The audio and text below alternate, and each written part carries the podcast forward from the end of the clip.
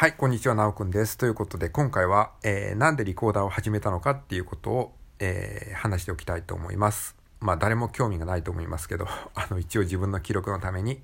えー、残しておきたいと思います。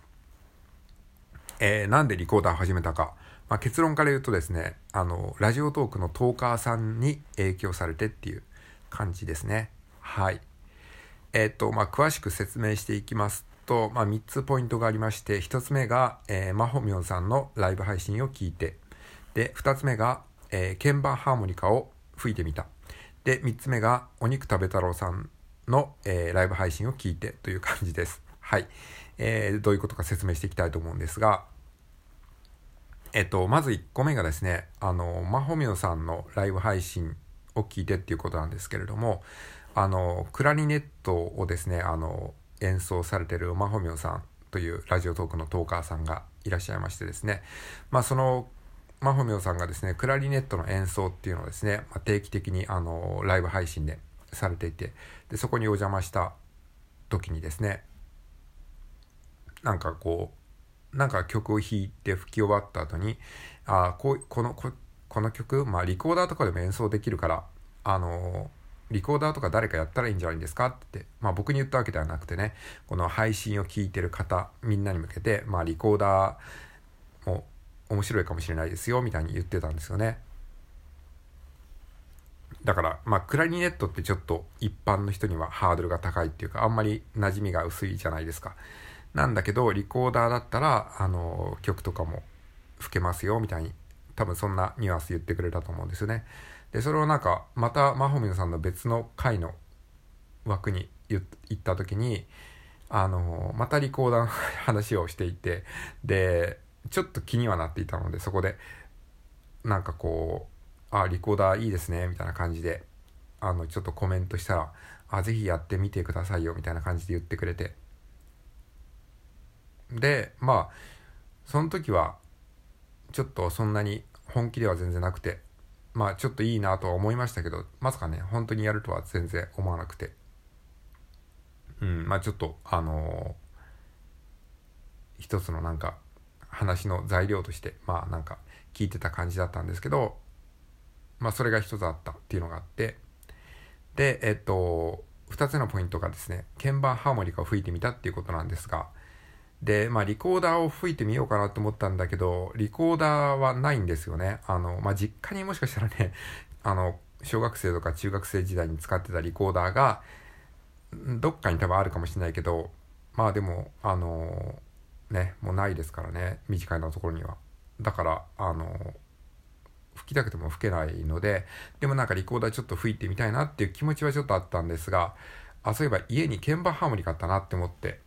何年か前にちょっとね、あの、衝動的に鍵盤ハーモニカを買ってね、あの、押し入れの奥にしまってたものがあったので、ちょっとそれを吹いてみようって思って、あの、鍵盤ハーモニカをね、まあ、リコーダーになった時に似てるじゃないですか。あの、ちょっと吹いて、吹いて音を鳴らすっていう感覚が似てるので、で、鍵盤ハーモニカを、えー、久しぶりに弾いてみたらですね、すごくね、いい感じだったんですよ。なんか、自分の息が音になる感じがね、すごくね、気持ちよくて、ああなんかいいな鍵盤ハーモニカって思って。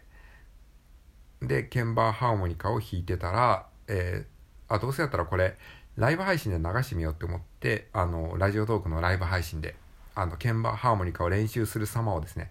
あの垂れ流し配信っていうんですかねあのそのまま流していたらですねそこであの、えー、お肉食べ太郎さんというラジオトークのトーカーさんがですね遊びに来てくださって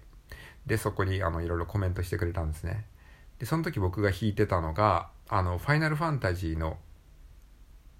えー、曲ですね「ファイナルファンタジー4」っていう、まあ、ゲームソフトがあるんですけれども、まあ、そこでの曲とかを弾いてたんですけどもそこであの、まあ、ちょっとゲームの話で盛り上がったりして、えー、いたんですね。でまあそういうことがありましたと。で、えー、と3つ目のポイントがでお肉食べ太郎さんの配信を聞いてっていうことなんですがでその後にそのコメントをしてくれたお肉食べ太郎さんの配信にまたちょっと別の機会があってあの参加してみたんですね僕が今度はリスナーとして。参加して。でコメントした時にまたその時の鍵盤ハーモニカの話をしてくれて。で